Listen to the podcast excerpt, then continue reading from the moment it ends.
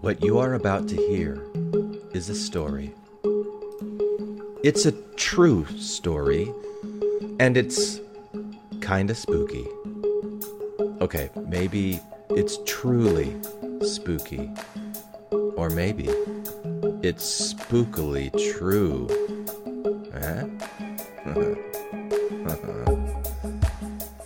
It's a story about something that really happened. Something that I really did. And it's a ghost story. And I have shared this ghost story many times on this podcast. And today, I'm sharing it again. Because I like it. I, I, I like sharing it. I like that I had this experience. And um, I'm, I'm to share it with you.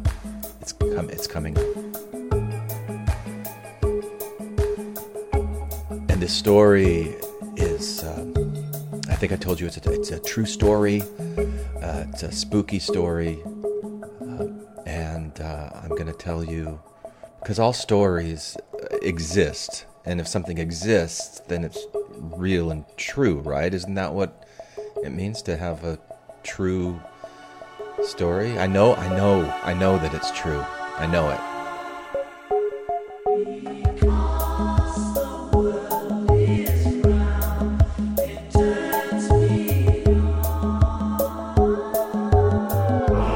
This is Infants on Thrones, Baby steps. You want someone to preach to? the philosophies of men I like magical toys. What religion do you? mingled with humor. I don't believe in them. There will be many willing to preach to you the philosophies of men mingled with humor. We are evolving. Baby steps. You can buy anything in this world of money.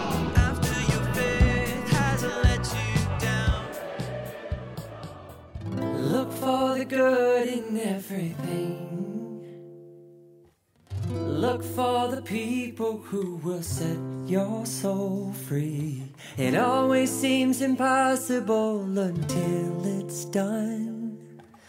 Look for the good in everyone. Several years ago, on a spooky, spooky day, a spooky, spooky year, in a spooky, spooky place, I created and released this spooky, spooky episode. And all of it is true. Every single bit of it is true. It really, really actually exists exactly the way that it is. It's all true. It's all true. All true. Listen to it now. It was a normal night, just like any other night. I was 16 years old, a priest in the Aaronic priesthood. In a few short years, I would become a missionary, venturing out to the front lines, a valiant soldier in the great cosmic war against Satan and his demon hordes. My bedroom was in the basement. I slept in a twin bed that faced a large sunken window well. It was meant to be a fire escape, but I often used it to sneak out at night to go teepeeing with my friends. At least until I saw the black widow spider webs and decided it was just too risky. Because, you know, black widow spiders can be silent but deadly. You know what else is silent but deadly? A scorpion. So I stripped down to my BVDs, knelt over my pillow, and offered up my nightly prayers. Ever since I turned 12 and had been given the Aaronic priesthood, I'd been secretly praying for the ministering of angels. You know, the Doctrine and Covenants said that I could have one, if I was worthy. And Joseph Smith had had one when he was a kid, so why couldn't I? I said amen and turned on my radio. You know, I liked listening to music as I fell asleep.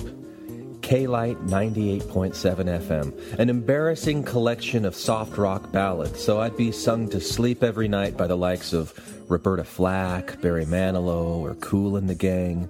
And maybe it was nerdy, but it was also relaxing. But this night, something happened that I'll never forget. Something strange, something dark.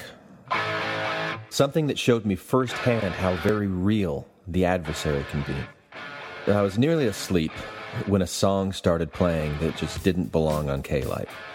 It was Highway to Hell by ACDC. At first, I just tried to ignore it, but it kept getting louder and louder, so I reached over and I hit the snooze bar, and that would normally shut it off, but this time it didn't. So I hit it again and again, still nothing. So I sat up and I leaned over to reach for the dial and I turned it to make sure it was off. And it was, but the music still kept on playing. So I leaned over and strained to unplug the whole thing from the wall, and sure enough, the power shut off. But the song kept on playing. It was, it was fainter than it had been, but it was still there. I could still hear it. And that was when I felt this tingle that starts up the back of your spine and just instantly fills your whole body. It was fear. Terrifying, paralyzing fear.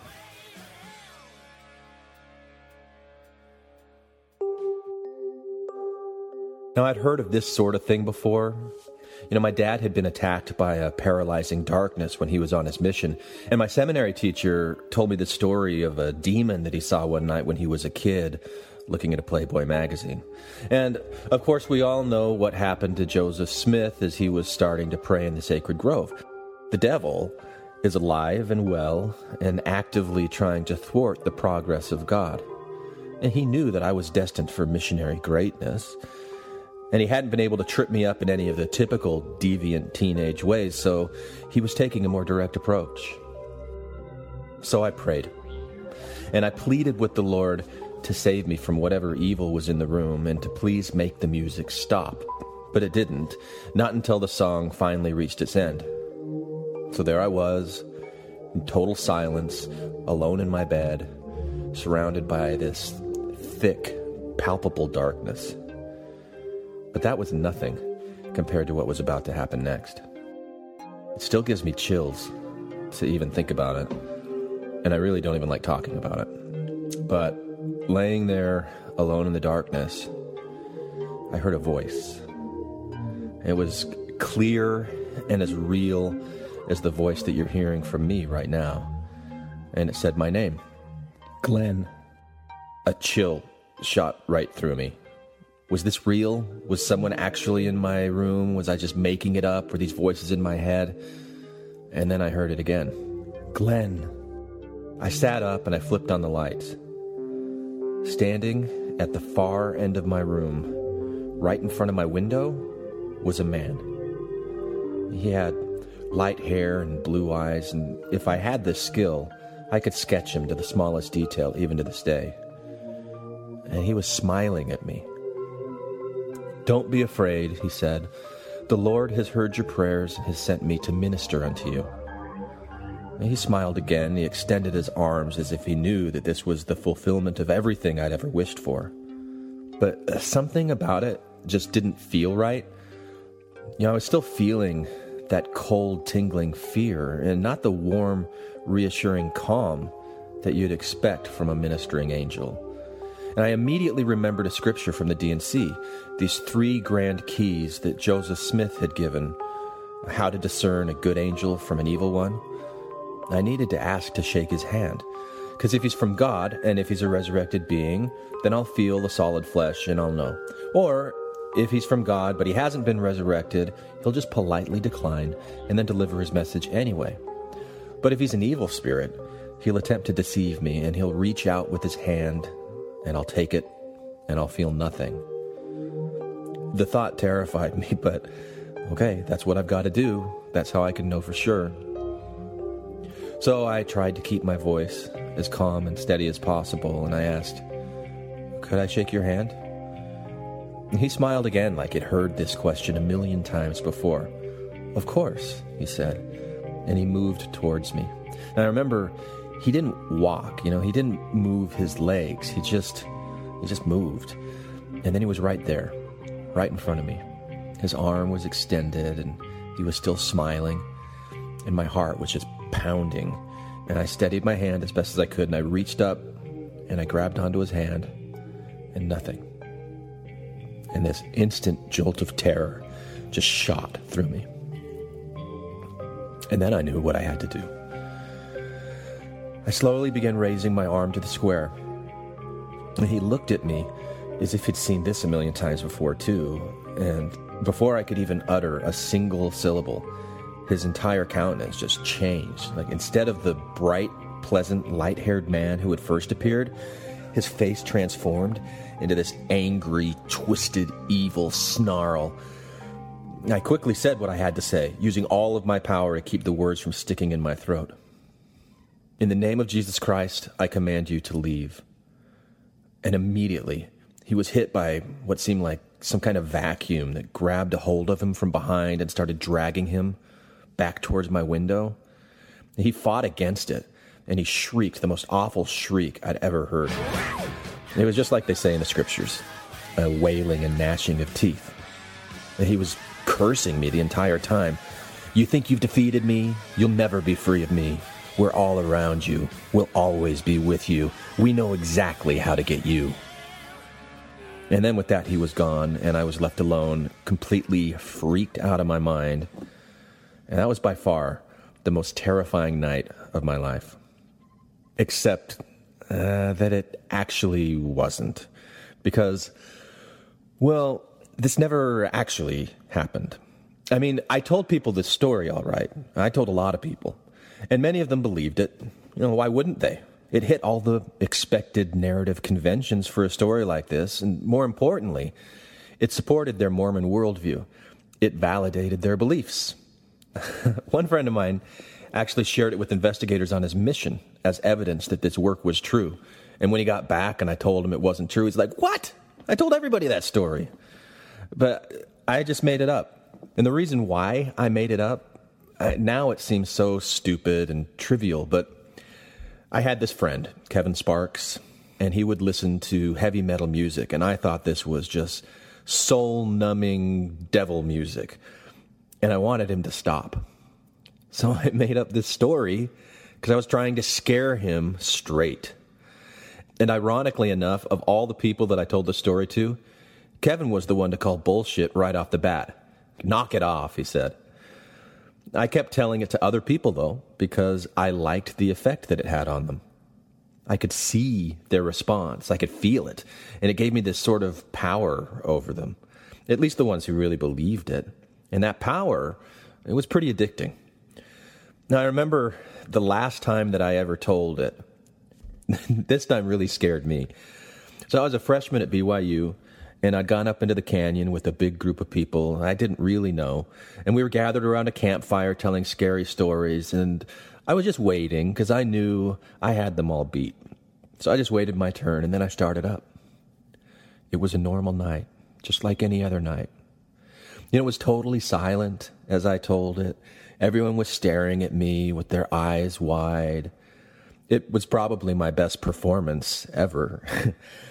And a little while after I finished, this guy came up to me and he shook my hand, and there were tears in his eyes. And he said, I just want you to know that you were inspired to share that sacred experience with us tonight. Uh, sacred? Um, inspired? As in, this huge lie that I made up was something that he thought was a message directed to him through me from God? Oh, crap. so he went on to tell me that he'd recently decided not to go on a mission.